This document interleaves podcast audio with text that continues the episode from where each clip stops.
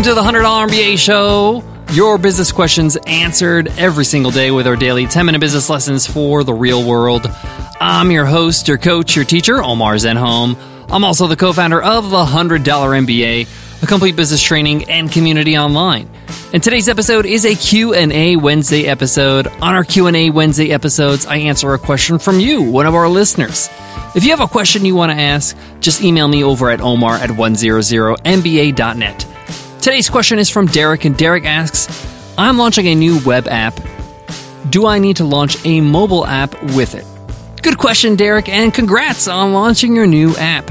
A web app is exactly what it sounds like a application that works on the web through a browser, whether that browser is on a desktop, a laptop, a tablet, or a browser through a mobile device. A mobile app is an app that you are familiar with on your mobile device, right? It's an app specifically made for mobile. And many apps like Facebook and Airbnb and MailChimp and Intercom, they have both web and mobile apps. But if you're starting out, is it imperative you have both when you launch? Well, we get into the nitty gritty and find out yes or no for your particular situation. If yes, what do you do about it? If no, maybe down the line you'll need it. How do you have an interim solution until you have the ability to get that mobile app up and running? We're getting into all that in today's episode, so let's get into it. Let's get down to business.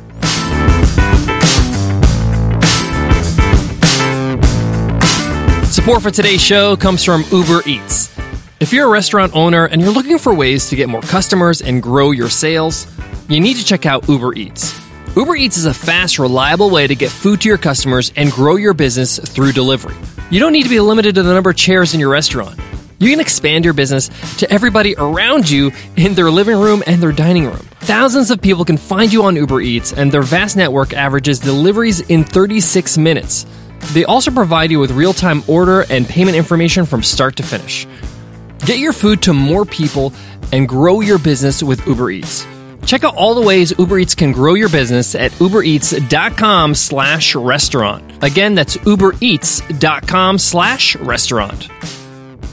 So Derek is launching a new web app and wants to know does he have to launch a mobile app with it? Well, we're going to go through a series of questions to find out if he does. This is the same series of questions I went through when we were launching Webinar Ninja, our web app. So let's start with question number one. How will your users interact with your application.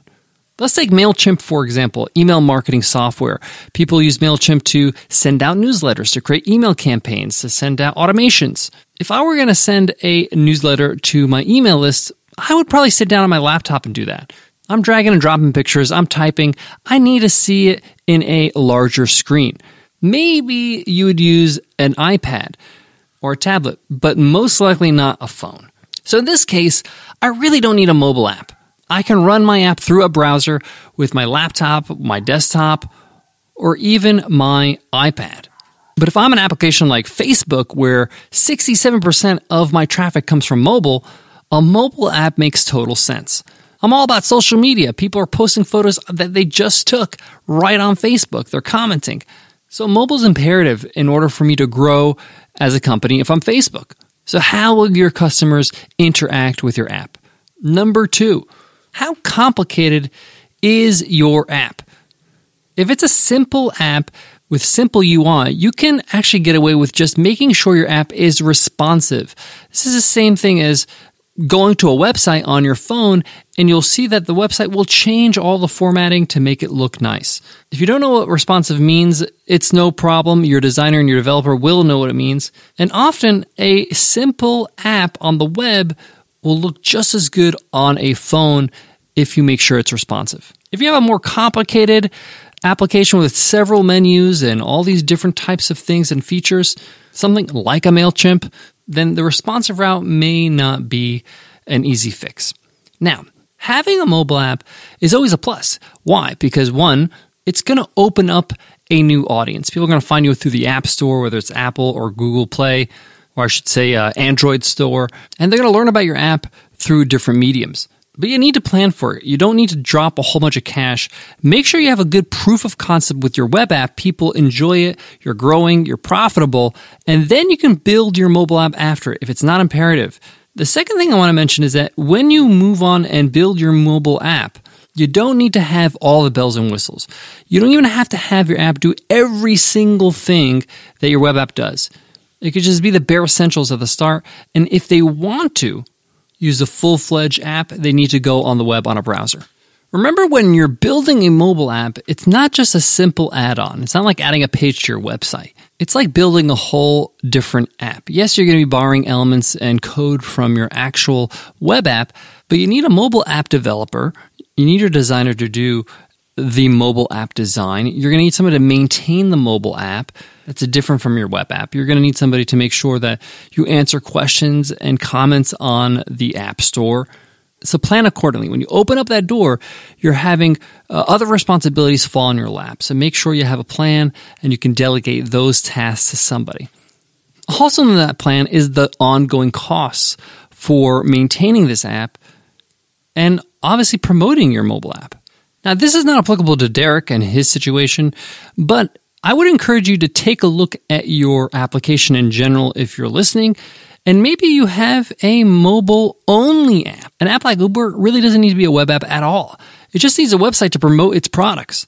Whether it's Uber, the ride sharing app, or Uber Eats, those apps exist on the mobile, and you really don't need it on the web.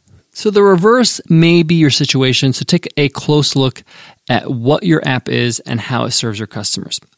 Guys, I got more on today's topic, but before that, let me give love to today's sponsor. Support for today's show comes from DigitalOcean.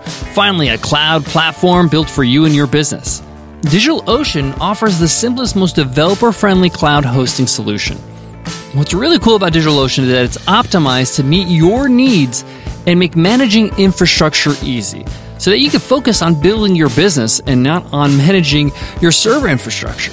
Whether you're building a mobile app, a web app, hosting a website, or blog. DigitalOcean makes it easy to deploy, manage, and scale your applications and websites easily so you can spend time building things that you love. No wonder DigitalOcean is the preferred cloud platform of hundreds of thousands of innovative companies, including Docker, GitLab, and Slack.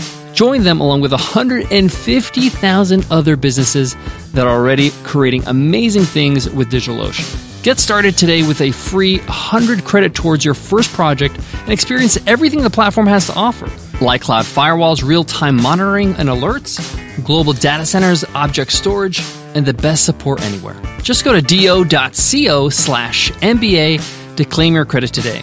Again, join DigitalOcean at do.co slash MBA. Unlock the power of simplicity with DigitalOcean. To wrap up today's lesson and answer Derek's question about having to create a mobile app when you create a web app, follow the questions that I just outlined today. Really, it's all about how your customers use your actual app. What's absolutely necessary? And one of the best ways to find out how they use your app is to launch your web app first and take a look at how people get to your actual app, how they use it. Go to your Google Analytics and take a look at all the pages inside your app.